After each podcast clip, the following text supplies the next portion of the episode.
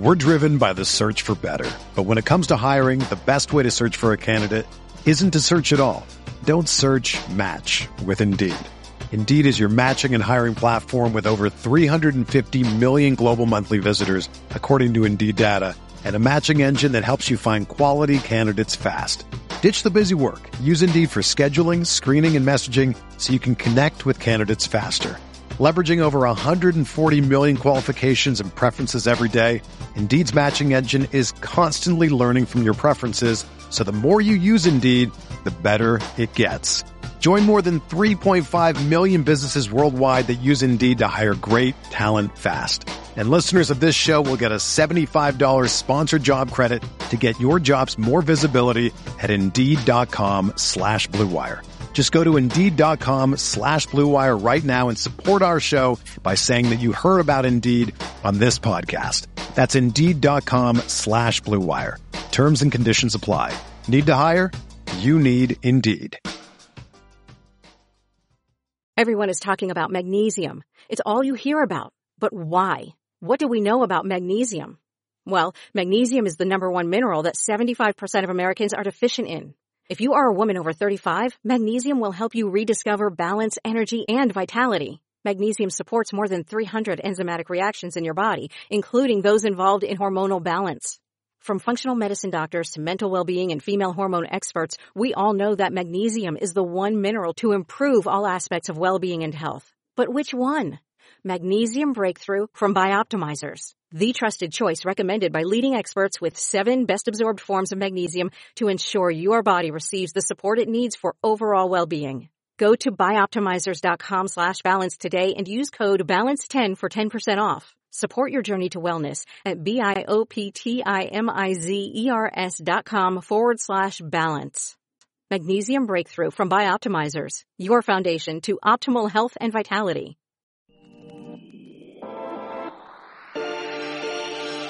The Field of 68 Media Network presents Red is the New Orange, a Syracuse basketball podcast. Vince intercepts a pass, breakaway for the freshman guard, he flies and slams! Aerial assault from Judah Mintz. Looking to go back door to Bell, they get it to him near corner three, knocks it down!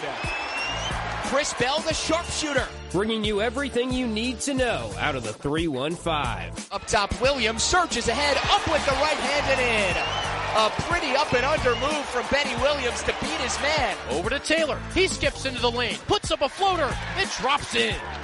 Let's get it started with your host, Ian Unsworth and Johnny Gadamowitz.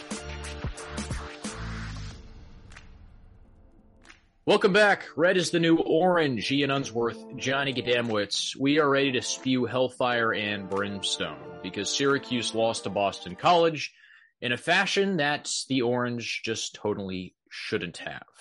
80 to 75 was the final. Uh, we've got a bone to pick with the SU defense. After that, we'll be joined by Christian Odjakjian to preview Wake Forest this upcoming Saturday, a 745 tip down in Winston-Salem against the Demon Deacs. First and foremost, Johnny, how you feeling? I'm all right, Ian. I just had a fantastic Italian dinner to power me through this podcast. So that was good. It's But as far good. as Syracuse basketball goes, I'm not feeling too good. I'm not feeling too good at all for a lot of reasons. First, this is the kind of loss that sorry Orange fans kind of puts a pin in your season, right? Like there's a reason Boston College had not beaten Syracuse since 2018. I don't want to hear about the fact that it was on the road.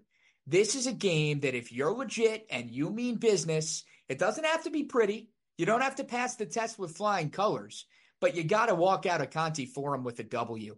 And the fact that that failed to happen is really, really concerning.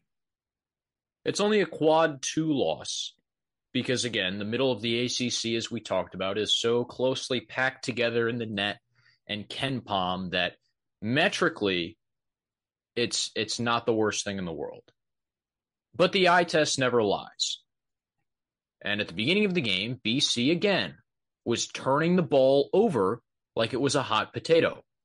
BC again had 21 turnovers, and Syracuse had 18 points off of those turnovers.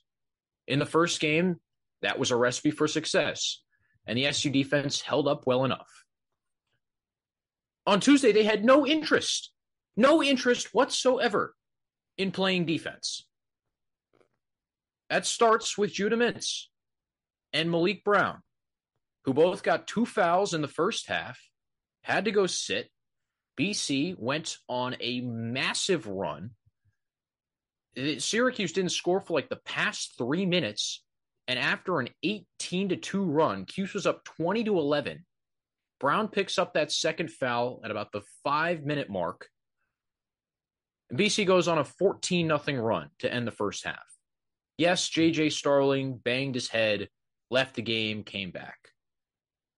But you got to have someone on the floor who can put the ball in the basket. Even if you don't, you're up nine.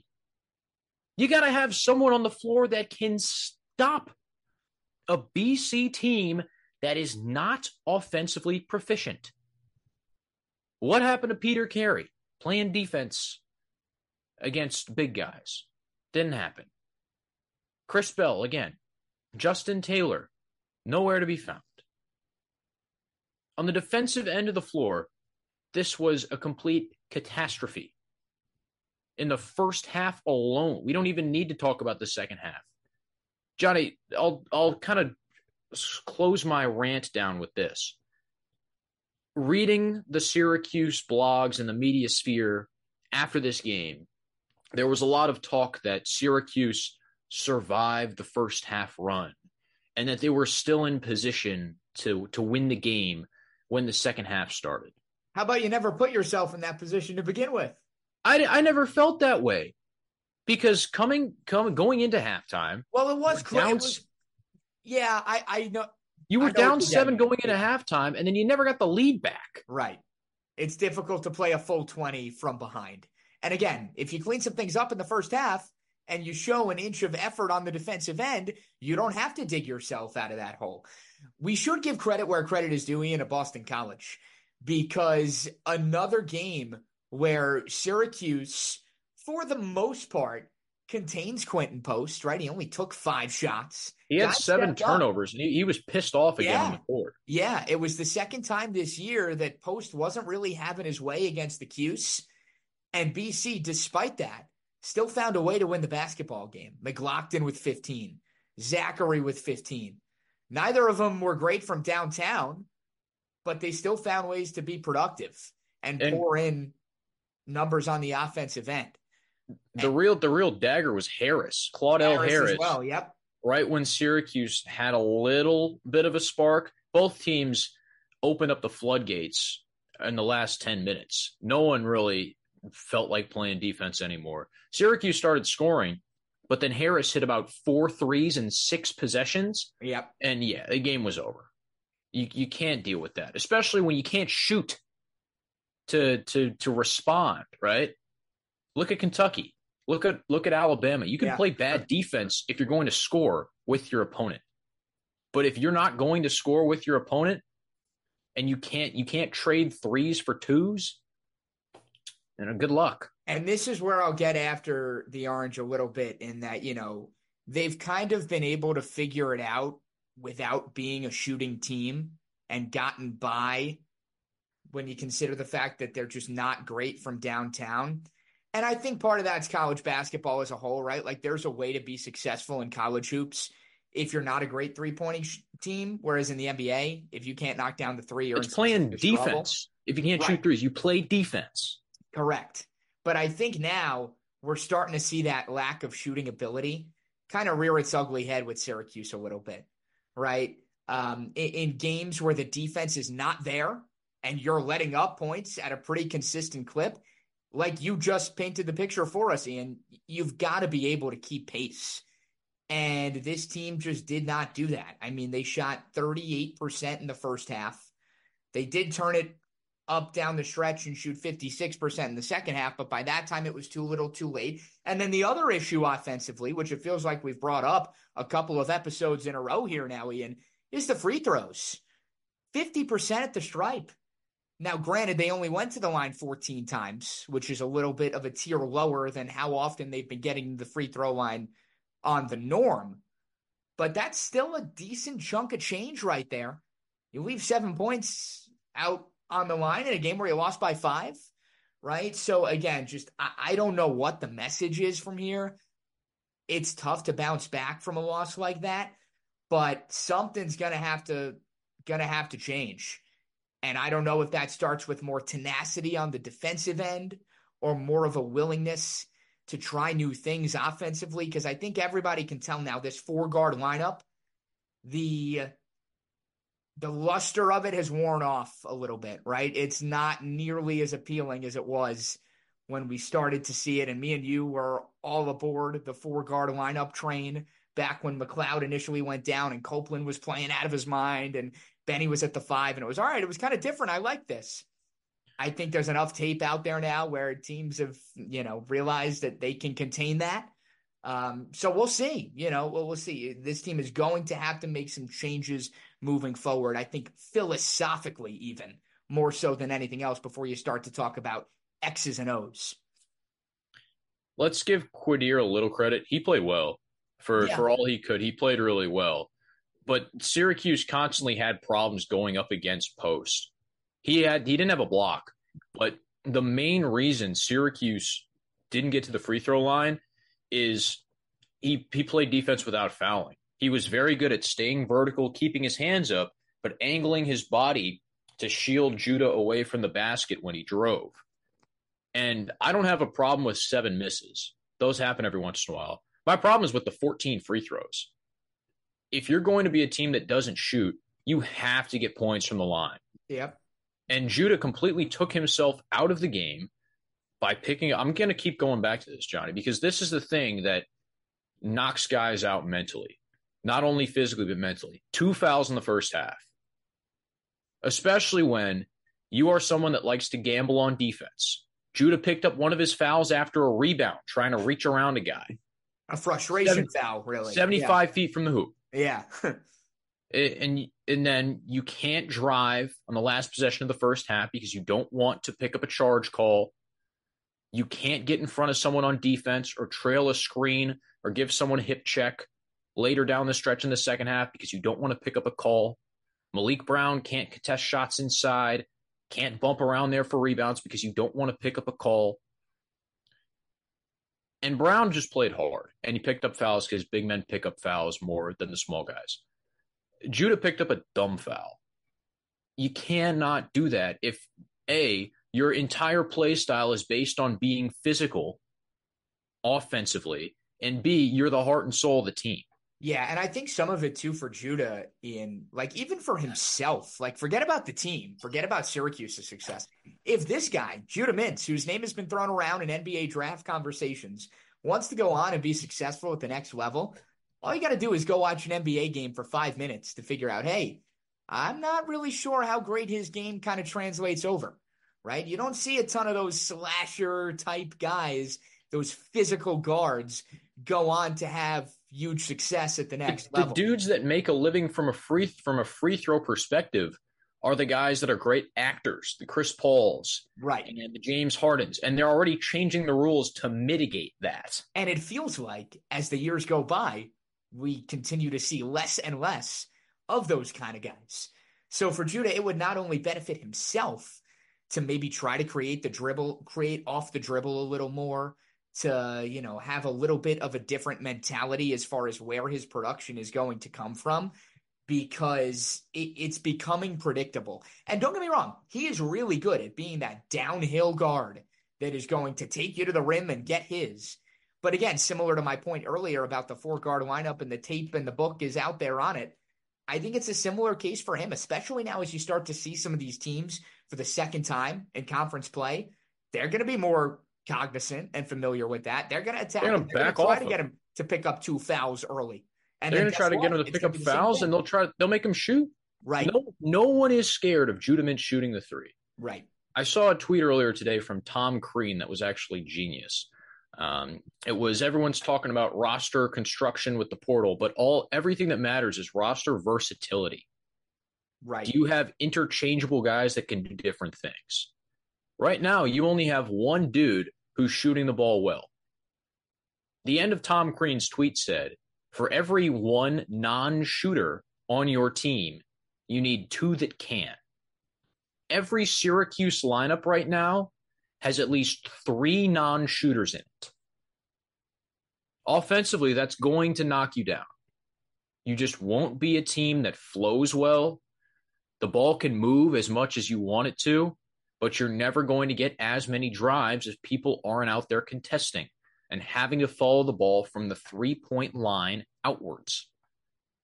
Every Syracuse lineup is hampered by Chris Bell's inconsistencies, two points, and Justin Taylor's you know, lack of aggressiveness offensively, two points, one of two from the field. Bell is 0 for 4, doesn't make either three point attempt. Taylor doesn't even take a three. You need these guys to shoot. And defensively, you, just got to figure it out. Yeah. BC just BC just picked them apart from a pick and roll perspective, but offensively, you need to shoot. And, you, and it it looked like BC almost kind of wanted it more. You know, like they, they I don't know, they just looked yeah. hungry. Like the, the building wasn't that complacent. big. Building yeah. wasn't that full, but they had the crowd mic right next to the student section. They were yapping at Judah every single chance they got. And I mean, they, they were having a great time. The fans that did show up were getting after it does bear mentioning as well before we shift gears coming up here to the Demon Deacons. Again, Syracuse out rebounded and out rebounded by a rather significant margin 37 to 27. That's going to tip the possession scale in BC's favor rather significantly. And again, this orange team that has been small, but kind of maybe gotten away with it a little bit. Again, you're not going to be able to get away with being as small as they are every single night. And this was just one of those nights where that loomed large. Yeah, the rebounds were more on the defensive side than offensive side. Yeah. But again, but Maliq Brown, your leading rebounder, can't be aggressive because he's playing with four fouls. Benny Williams, four foul. Uh, we'll just keep going back to you can't on a team like this that even though we say they're deep and it has guys that you need to rely on to play 30 minutes a game, you, you can't pick up bad fouls and that that really hamstrung the Orange down the stretch. All right, enough of this, Johnny. We've been on our soapbox for long enough, and I think it's time to change the energy a bit. So let's bring in Christian Odjakjian to talk a little Steve Forbes and the Demon Deacs after a word from Rob Dauster about BetMGM. As you guys know by now, we've partnered with BetMGM this season. We'll be using BetMGM lines to make all of our picks, and we'll have special offers for the listeners and the viewers of the Field of 68 each and every week of the college basketball season. We have a special offer that will be available starting on Tuesday, January 9th, and running through Monday, February 12th, the morning after Super Bowl 58. If you haven't signed up for BetMGM yet, in honor of the big game, you can use the bonus code FIELD158 and you'll get $158 in free bets on your first wager with BetMGM, regardless of whether or not you win that first bet. Here's how you make it work. Download the BetMGM app, sign up using the bonus code FIELD158, deposit at least $5, and place your first wager on any game you'll receive $158 in bonus bets regardless of the outcome of your bet. Just make sure that you use that bonus code FIELD158 when you sign up. And remember, BetMGM is now available under one wallet in select states. As a New Jersey resident, this is super convenient when I have to go cover games in New York or Philly, which happens quite a bit. When you cross state borders, you just log into your existing account and fire away. You don't have to create separate accounts in each state. It's easy, it's simple, it's clean. And most importantly, we have some fun stuff coming up for the heart of the college basketball season bet insurance tokens, college hoops odd boosts, and my favorite, a nice juicy parlay boost. So download the BetMGM app and sign up today. Field. We're driven by the search for better. But when it comes to hiring, the best way to search for a candidate isn't to search at all. Don't search match with Indeed. Indeed is your matching and hiring platform with over 350 million global monthly visitors, according to Indeed data, and a matching engine that helps you find quality candidates fast. Ditch the busy work. Use Indeed for scheduling, screening, and messaging so you can connect with candidates faster. Leveraging over 140 million qualifications and preferences every day, Indeed's matching engine is constantly learning from your preferences, so the more you use Indeed, the better it gets. Join more than 3.5 million businesses worldwide that use Indeed to hire great talent fast. And listeners of this show will get a $75 sponsored job credit to get your jobs more visibility at Indeed.com slash BlueWire. Just go to Indeed.com slash BlueWire right now and support our show by saying that you heard about Indeed on this podcast. That's Indeed.com slash BlueWire. Terms and conditions apply. Need to hire? You need Indeed. 158. All right, Johnny and I have regained our clarity, and we have a guest, Christian Odjakjian, otherwise known as Odj Hoops on Twitter. He's starting to get some big traction because he's tweeting mean things about Memphis, which I think we can all have so laugh at. He also went to Wake Forest, loves Steve Forbes and the Demon Deacs. Somehow, some way, I picked a gold and gray shirt tonight. Uh, this was all coincidental, I promise. But Oj, great to have you on the show. This is kind of like a, a mini college reunion for us all year because Johnny and I have had a bunch of different Syracuse people on the show just because of where they are or where they're from. And it just so happened you spent like a weekend on our couch uh, for, well, I think one time our junior year. So everything's coming full circle. Yeah, absolutely. Thanks for having me, guys. Johnny, crazy how we went from summer league baseball to from Brewster, college. Massachusetts To- to now Chicago for you and my childhood home still for me. So we love to see that. But thanks for hopping on, man. Excited to to talk some Demon Deacs and the Cuse. And and we'll start with this, Christian. I mean, the last time Syracuse went toe to toe with Wake Forest, Jim Boeheim was still the coach. Daivien Williamson hit a three pointer. A couple hours later, Jim Boeheim was no longer the coach of Syracuse men's basketball. How has this Wake program changed and evolved from that moment in time till now over the course of the offseason and through the first couple months of this regular season? Yeah, I mean that that what a game, what a shot by Daivien. I remember watching that game and thinking Syracuse was the better basketball team. I'm not gonna lie. Wake was really losing steam at the end of that season when Damari got hurt. Um, you know, Ty Appleby was fantastic. He was doing everything he could, but you know, Wake pulls that game out, and then you know, from that point on, what happens? Appleby's gone, Williamson's gone, Bobi Klintman we think is back.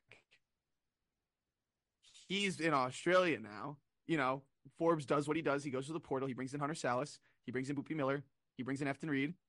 And, you know, Wake is still young ish in the scope of college basketball, but, you know, it's year four for Forbes. And for a program that was desperately needing energy, you know, you got it with Alondes Williams and that team that I'm still mad didn't make the tournament. And, you know, even though last year's team fell off the, my, fell off the bubble earlier than we would have liked, you know, at least it was still a competitive team. Like, you know, that got some good wins. We beat Duke. We we won at Wisconsin. Um, they were competitive. And and then this year, it's like we're sitting on this Efton Reid waiver. We're like, do we have our big guy? Do we have our five star guy that played at LSU and Gonzaga? We haven't really had a good big man in a while. And you know, we're losing these close games early on in the season at Georgia. You know, which is looking like would have been a really good win. We lose that game by three points. Um, we lose by a small margin to Utah in a game we were up at halftime. And then we lose to an LSU team that's not that good that you guys blew out of the water. Um, but it's like we just struggled to guard LSU like we were missing that that interior presence. Um, and then we hit our rhythm. You know, we're winning all these games at home against bad teams. Then we start ACC play well. We win a couple home games against Virginia Tech and Miami. We go at Boston College and win. And since then, what's happened? We're two and four, and we've lost four road games. And in each of those road games, it's like it's there, like it's there for the taking. But at the end of the day, like you gotta, you gotta go and win that game. And, and we're zero and four in those spots. We turn the ball over twenty times against Florida State. We blow a ten point lead at halftime at NC State. We blow a ten point lead at halftime to Pitt. And then at Carolina, we're up one, and then they just completely blow us out of the water in the second half because, I mean, obviously they're a really good team, but, you know. So right now, when you look at this Wake Forest team, you've got Cam Hildreth, who has taken another jump in year three, but then he suffers wrist, wrist injury and he's toughing it out. He's playing as best he can, but, you know, he's not the same player with his wrist. He's got a brace on his wrist. He can't really shoot the ball. He's being, he's always been a little bit sped up and sometimes makes out of control plays, and like that was amplified last night. Boopie Miller was awesome at parts of the season. Like I was starting to think, I'm like, is this dude on Appleby's level? And then you know, some games he's just, it's just not, it's not just not an ACC level. Sallis has been great. Um, depth is an issue again. So all this to say, we're in the same place we've been the last couple years. We're a team that's that's hanging around the bubble. We can win good. Ga- we can be, we can beat good teams, but at the end of the day, C Forbes is two and twenty three in Q1 games, and it's year four. And this this fan base is is running out of patience of when are we going to get back to the tournament? And you know, coming off these two road games that we felt optimistic that we could win, uh, it feels like a must win. I mean, that term is so overused, but I think Wake is expecting to beat the Syracuse team, even though this is a good Syracuse team. Like we've been good at home, so it's like this is a game you're supposed to win. I'm surprised you just skipped over the Florida win. That looks really good now. Florida's beat Kentucky last night. They're now a top 30 team in KenPom. So, all in all, even though that was back in December, that's probably Wake's best resume piece right now. But speaking of last night, let's talk about this pit game because I had some buddies that had money on Wake Forest and were severely disappointed when the second half uh, went through. Carlton Carrington looked like it looked like he went nuts. I caught about the last two minutes. I was watching a Purdue Northwestern. Sue me. It was an overtime, and Chris Collins like threw his hands up and got kicked out of of the of the Boilermaker Arena, and it was fantastic. But what happened specifically in the second half against Pitt that caused Wake to melt down? Um, quick note on the Florida game.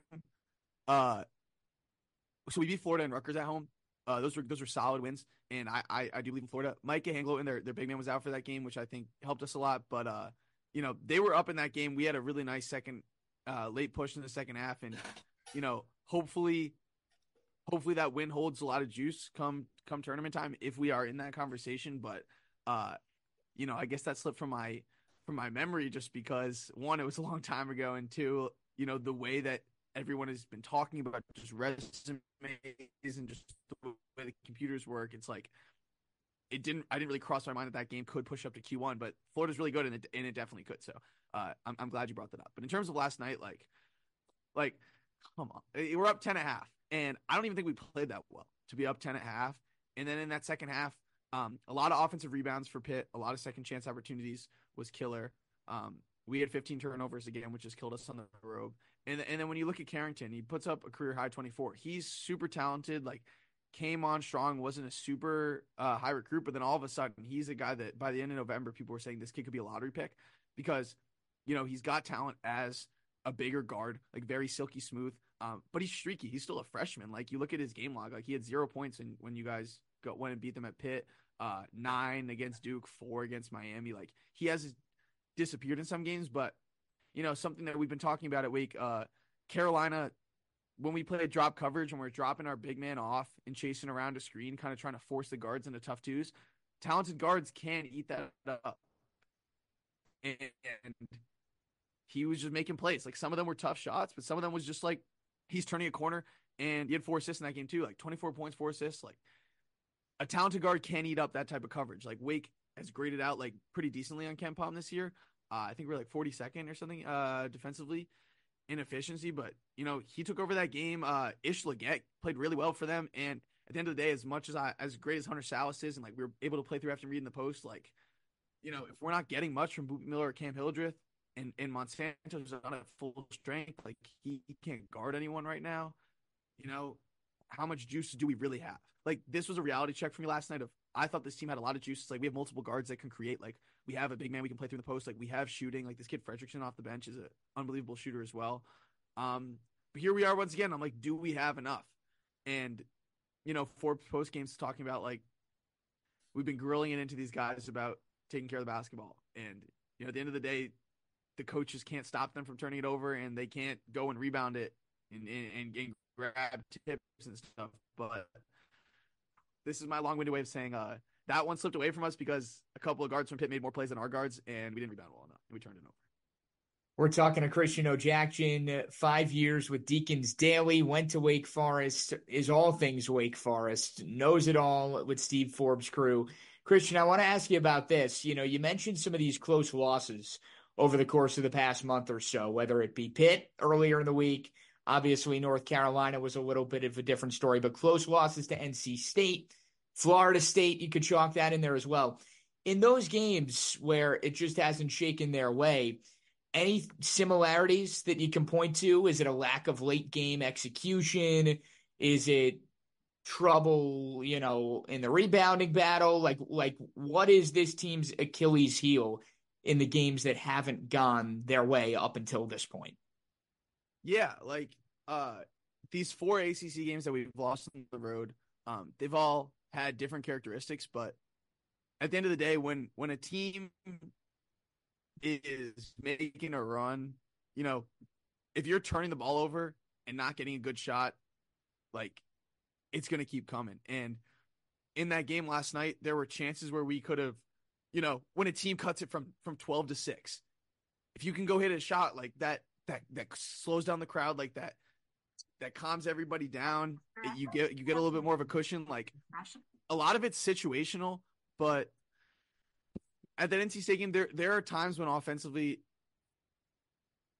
I think our guards try a little bit too much to make plays off the bounce, and like, and it's just it's not consistent enough. And when you look at what we've had the last two years, like Alondes Williams was like he was the guy, right? It's like he has the ball on these high ball screens, like he is making plays, he's getting to the rim, he's making all these impressive skip passes, he's getting to the line, like he is the guy. Then Appleby was like not only able to do the same type of thing in ball screens, like, but he was a fantastic three point shooter. He was also a great passer.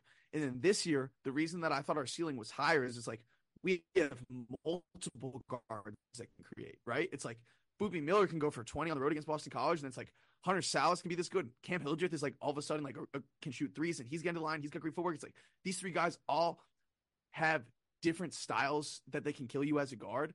And it's like, okay, that gives us different shades, right? It's like, oh, who's it going to be this night? Like, we don't need everyone to play well to win. And now it's like, you know, Hunter Sallis is great. He had 22 last night, but like he's not that type of like playmaker as Alondes and Appleby were. So it's like, it's like we kind of do need we, we need more from Boopie. We, we can't afford that. Like, and and I don't know how much to give, uh, how much blame to put on Cam Hildreth's wrist injury of like that he's playing through. Like he could be having surgery and like he could be shut down and like he's trying to tough this out. But like, if Boopie Miller's not going to show up, like sometimes it's like, where's that creation coming from? You know, and this is a guard driven sport. And it's like, you guys have Judah Mintz and JJ Starling. Judah Mintz, in my opinion, is the best player on the floor tomorrow. It's like, as much as I love Hunter Sallis, he's not going to be able to like put the team on his back on a way that Appleby and Alondes would. Um, so in these in these spots, like Florida State was able to just outlength us and like we score 82 points in that game, but we didn't play well offensively. because We turned the ball over 20 times. And then it's like NC State, you know, they were just like able to just slowly chip away and get the crowd involved. And it's like we didn't have that answer. Um, you know, at the end of the day, like all those games were there for the taking, and you need your dudes to be dudes at the end of games to like actually make it green instead of red on KenPom, and like that didn't happen. And it's like four straight road games, um, which is frustrating. So, um, I hope that answered the question. Well, you gave us a lot, Oj, and to add some context to these names you've been throwing around, Hunter Sallis last year at Zaga averaged four and a half points and two rebounds. He came off the bench for the majority of the year, unless Mark Few, the Zags head coach, was really mad at Ryan Nembhard. Um, Boopie Miller transfers up from, uh, I called it CMU because I'm from Michigan, but for most people, it's Central Michigan. Uh, usually a very good basketball team, and the MAC is a good basketball conference. Let's not get it twisted, but it's no ACC. And the guys that he's playing against are usually, you know, six one, six two, not the biggest. And then you have to go run into six foot five Carrington and Blake Hinson, who's built like a house, and Ish Leggett, who's who's got length as well. And Hildreth last year against Syracuse. I mean, Johnny and I were there in the Greensboro Coliseum. Like that dude made every play down the stretch.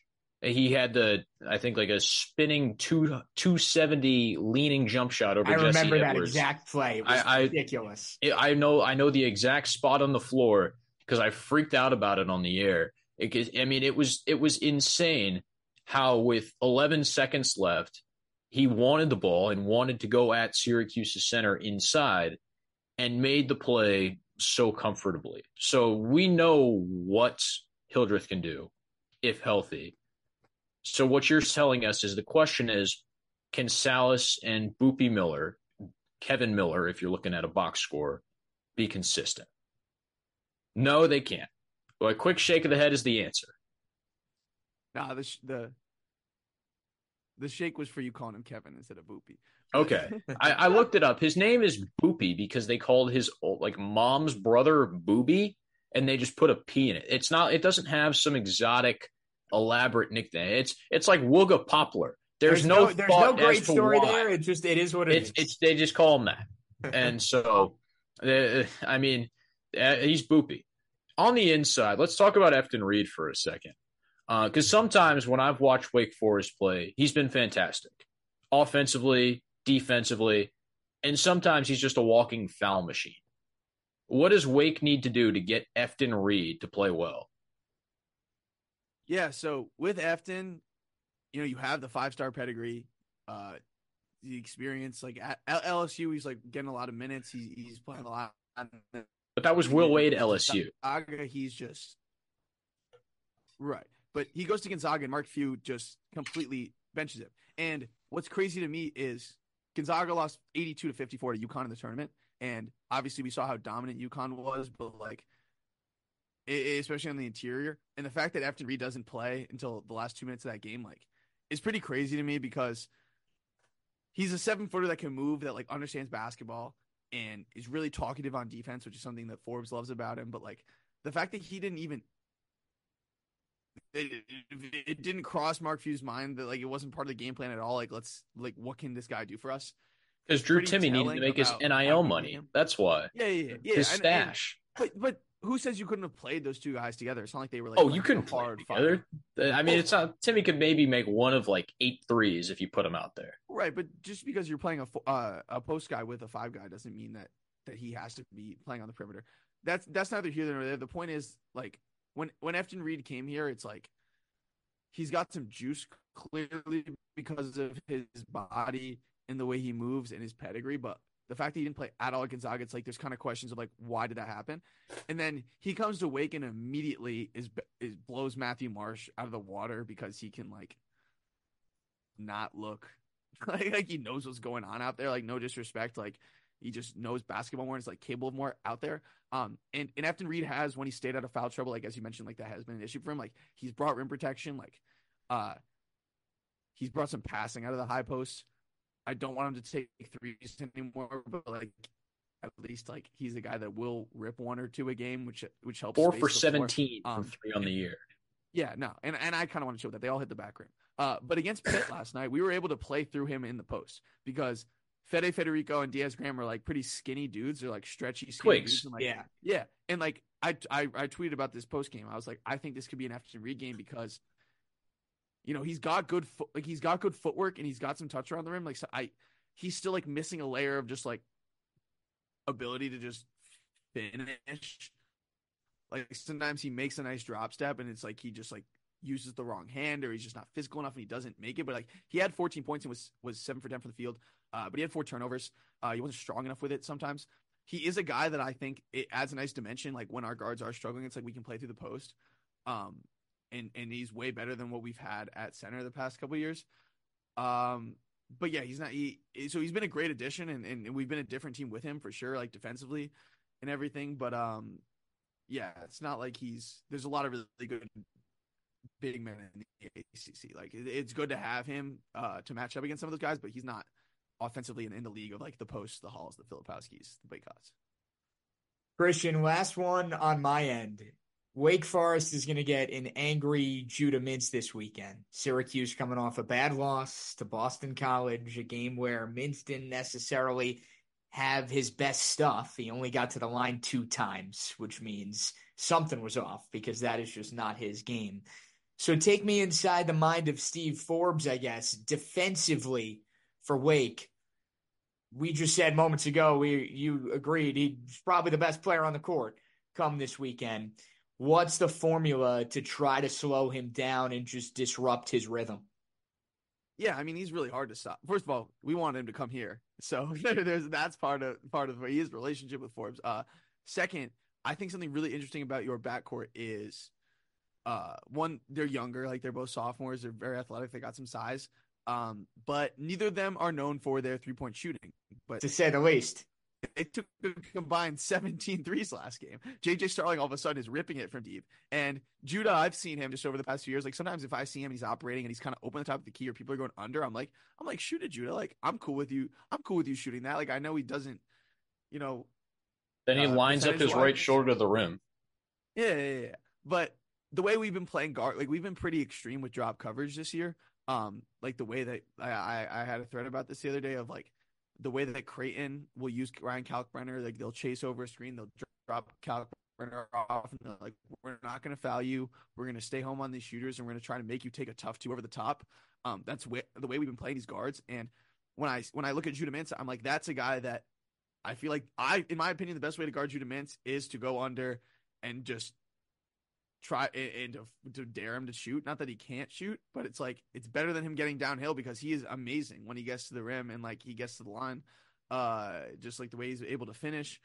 Um, so if we're going to drop, like he's got a lot of space to make plays. Like at, at the end of the day, that, that's what it is. It's like Elliot Cadeau is the same kind of player that it's like he's trying to get to the rim. He's not really trying to to, to pull up off his dribble. It's like he's getting all the way to the rim against this drop coverage. RJ Davis did whatever he wanted, and Bub Carrington has the best game of his year. So like these guards that are, that are talented in these last couple games have killed us because the way that we guard these ball screens, it's like they're able to. They have space to make plays. You know what I'm saying? And it's like the goal of that is to force them into taking tough twos, but we haven't been effective enough at that to make them do that. Like, and it's like against NC State, like DJ Horne's like, we're forcing him to all these floaters. And like, he has a really good float game. He hit like four of them. And it's like, and it's like that's a shot. It's like, all right, fine. If we're gonna lose because DJ Horne is just drilling floaters, it's like, then you know, hats off to DJ Horne. And it's like Forbes' whole game plan has been like, let's make these guards force tough twos. Like, let's try not to foul. Let's not give up the three. And it hasn't been working lately. And I don't think we're gonna just throw a different coverage at Syracuse all of a sudden. Uh, you know, we don't want Efton Reid to get into foul trouble, so we have to go to Zach Keller and Matthew Marsh and like throw out hard hedges and switches and stuff. So like the end of the day, Mintz is gonna have space to like make plays, and to me, that is a recipe kind of for a disaster. So it's like try to force him to take as many jump shots as possible, but like I have a tough time thinking that we're gonna be able to just you know stop him from getting downhill based on what these these other guards have been able to do to us lately. Well, we'll see if Judah can rebound from only two free throws and 18 points on 16 shots on Tuesday, but a Wake team that can certainly fill it up, averaging almost 80 points a game and the only team in the ACC with two players in the top 10 in scoring, four of them averaging over 14 a game. Should be a great one Saturday night. Tip is at 7:45 down in Winston-Salem. Oj, thanks for joining us and giving us some insight on the Demon Deacs. Yeah, of course. Wait, are we not going to talk about Syracuse? I, I want to. No, we don't Syracuse. have to talk about Syracuse. We just yapped we, about we Syracuse talk, for thirty we minutes. Enough Syracuse. Oh, okay. We talk can I, can I say my quick Syracuse thing? I've already said. Say say your spiel. Say your spiel. I love Quadir Copeland and Maliq Brown. I know that they're. I guess they're. I guess they count as Boeheim recruits. Like I just remember last year, though. I'm like these two dudes are winning players. You know, they do. They do the dirty work. They see them grow into their own.